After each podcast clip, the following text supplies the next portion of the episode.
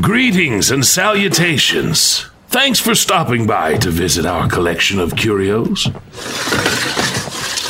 Ah, you've got good taste. That's a genuine helm straight off a galleon destined for hell. It'll carry you across a trilogy of dark adventures. She sells seashells. The sea is a cruel mistress. And you've actually read this before. I just made sure you forgot. Welcome to the Antiquarium of Sinister Happenings and Odd Goings On.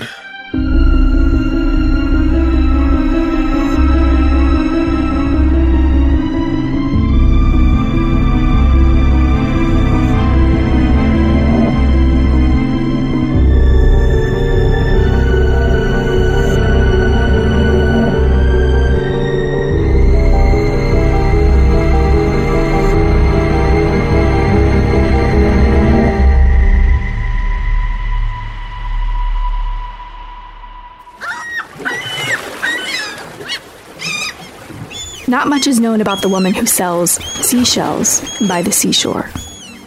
Only that she appears just before sunset, right through to morning, standing behind a table full of wares. People that have seen her claim to have seen different things laid out. Things that were not always nice.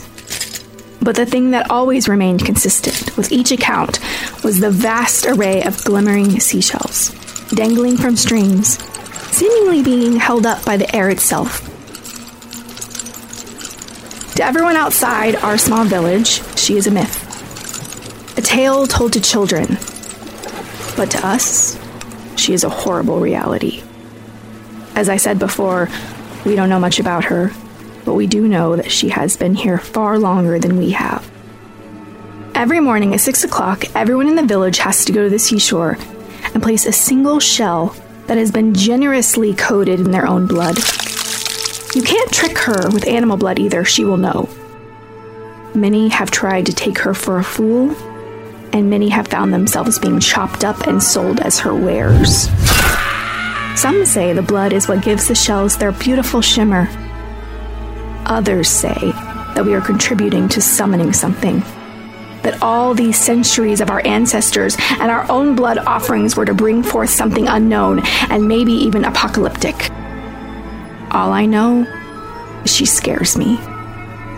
Enough so that I will happily drain every last drop of my life essence for her, if it means I won't end up being sold in parts on her table as those shells clank together above my mangled remains. I have never bought anything from her before, but a few people have purchased some shells from her. She doesn't accept cash, only blood, which is drained into scales to make a purchase. The body parts never sell, though. Only the seashells. They probably just end up washing up on some beach somewhere. Probably found by some child happily playing in the shallow. Those who purchase shells all claim to be plagued with strange dreams. When they tried to throw away the shells, they found them later that night laying on their pillows. The dreams drove some so mad that they drowned themselves in the sea, while the others took the dreams as a message from God, telling them to kill their entire families. The ground has been shaking more ferociously recently, and there is definitely something stirring down there. I'm beginning to think they may have been right all along. Maybe we have been unknowingly summoning something. But if we stop our sacrifices, we all die. And as selfish as it sounds, I have no intention of dying. As miserable as this trapped existence is, at the end of the day, it's still existence, and I plan to hold on to it as long as I have blood left to give. And tomorrow, I might just purchase a seashell.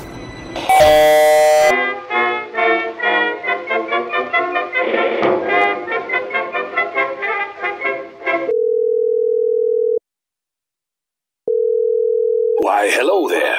You've reached the Antiquarium. If you wish to leave a message, please do so with the tone. Thank you, and have a great day. Hey guys, just wanted to say I love the podcast so far. I'm a mail carrier out in a uh, very rural area, so listening to you guys helps pass the time and keeps me company. Can't wait till the next one, and stay strange and creaky, my ghoulish friends. Please help, please. I don't know how my phone's working right now. I, I attempted the elevator game, and I, I got off on the wrong floor, and I, I don't know where I am. I'm in my home, but it's not my home. Please, I, I, I don't have very long. Please help me. I think my phone's about to... End of messages. On behalf of everyone here at the Antiquarium, thanks for holding. We return to the sacred rite already in progress. Should you become uncomfortable at any point during your experience, please reach out to an associate or press stop on your device immediately. Thank you.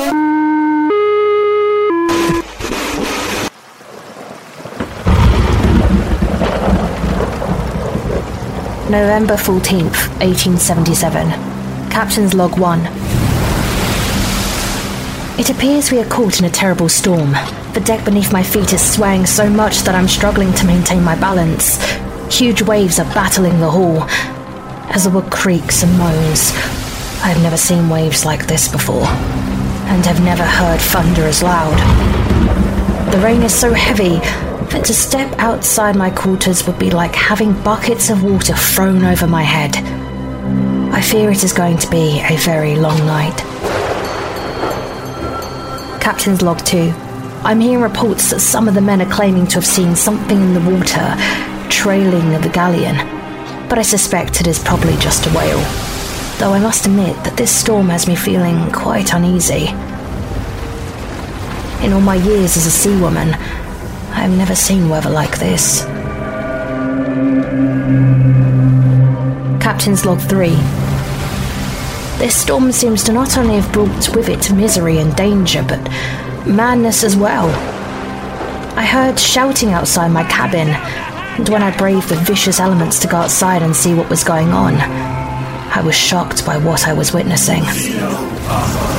It wasn't shouting I had heard, but chanting in an unknown language on their knees, barely keeping balance from the constant swaying, and the rest was standing there, watching the scene with eyes as wide as my own.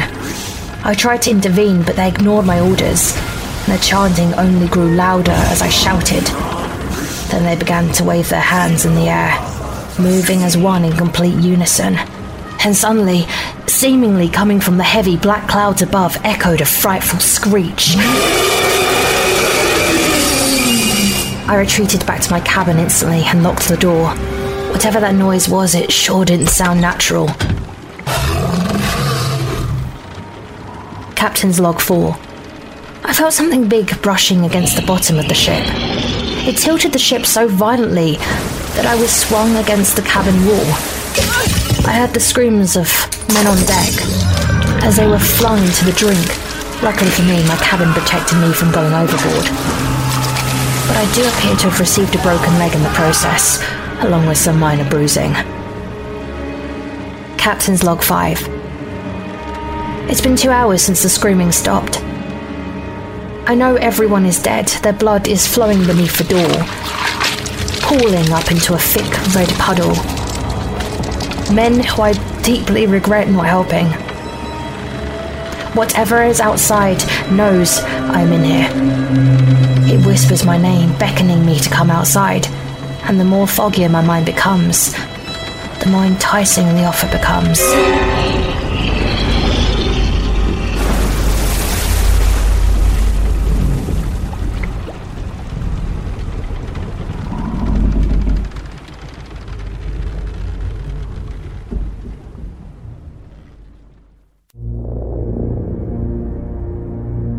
A friend of mine, when he was fifteen, he became fascinated with wizardry. From the outside, it looked like he just really needed a girlfriend, or perhaps a new hobby, preferably one that wasn't imaginary. But then one afternoon, he invited me up to his room, stabbed my index finger with a needle, and mixed it into this strange broth. Anytime I tried to speak or clear my throat, I got side-eyed and ordered to remain quiet until the experiment was complete. Just as I was about to suggest he speak with a school counselor, An orb of white light appeared in the middle of the room, hovering directly between us. It wasn't a trick or a prank, as far as I could tell. I just sat there, dumbfounded. So this friend of mine, he explained this forbidden science was fueled by pain, which is why he jabbed my finger. For the next six hours, he showed off incredible tricks and then asked if I wanted to learn. Within two weeks, we were both practicing behind the bike sheds at school or in my dad's shack. We agreed if anybody caught us, we'd say we were making out or doing drugs. Anything except the truth. It wasn't long before we reached the limits of what you can accomplish by slicing open your own palm. But now we had what the books described as the hunger, a thirst for power. Around the neighborhood, people stared at us, whispered about the losers who broke into the county park after dark and mixed potions. So this old fogey, a real busybody neighborhood watch type, he whipped together a mob one night and came after us. My friend and I had no choice other than to use our newfound abilities for self-defense. Around us lay sixteen humans, each clinging to life by a thread. sixteen potential fuel cells. We thought we'd hit the mother lode. We were wrong. All of a sudden, detectives started breathing down our necks. People wanted answers about what happened to their neighbors, their husbands, their sons. Seeing no other choice, we created a powerful elixir that made the entire neighborhood forget these individuals. That anybody ever lived in those empty houses. Unfortunately, this all but depleted our reserves. It clearly wasn't a sustainable method of harvesting pain. That's when my buddy made a suggestion. We could operate with a much lower profile. All we needed was a single battery. One victim, whose agony we could siphon for hours on end, and simply make them forget the experience. That way, we could do it all again the next day, and the day after that, and the day after that. But to get the most out of the process, we needed to ramp up the victim's dread beforehand, to tenderize the meat, so to speak. So, if you haven't figured it out yet, I hope you've been sitting comfortably, because we're about to get started.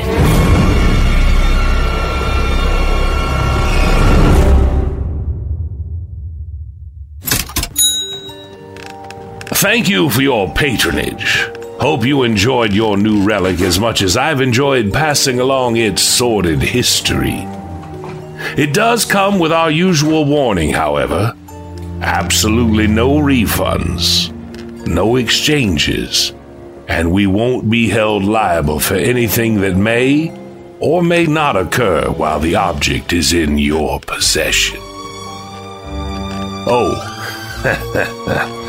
you think just because you're only listening to my voice that you have nothing to be concerned about? Let me assure you that your visit to the antiquarium, whether in the flesh or in your mind's eye, is most certainly not in vain.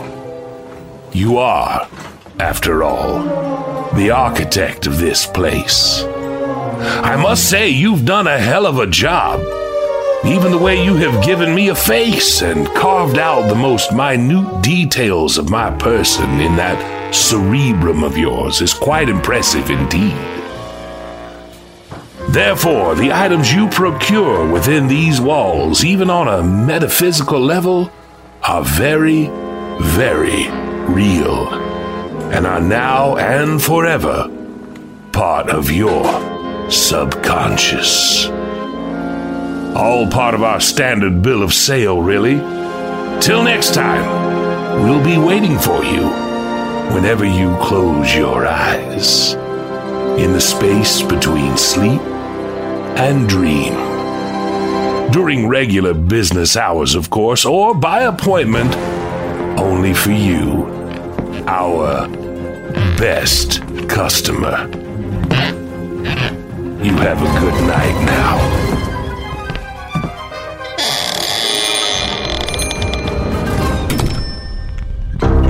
Aquarium of Sinister Happenings, Lot zero zero seven, Malum Oceanum, featuring She Sells Seashells by the Seashore.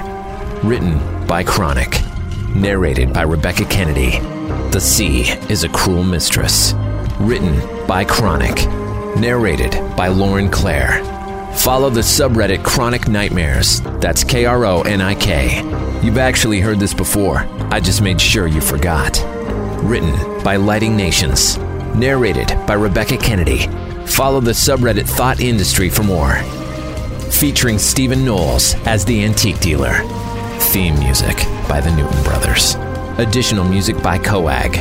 Engineering, production, and sound design by Trevor Shand.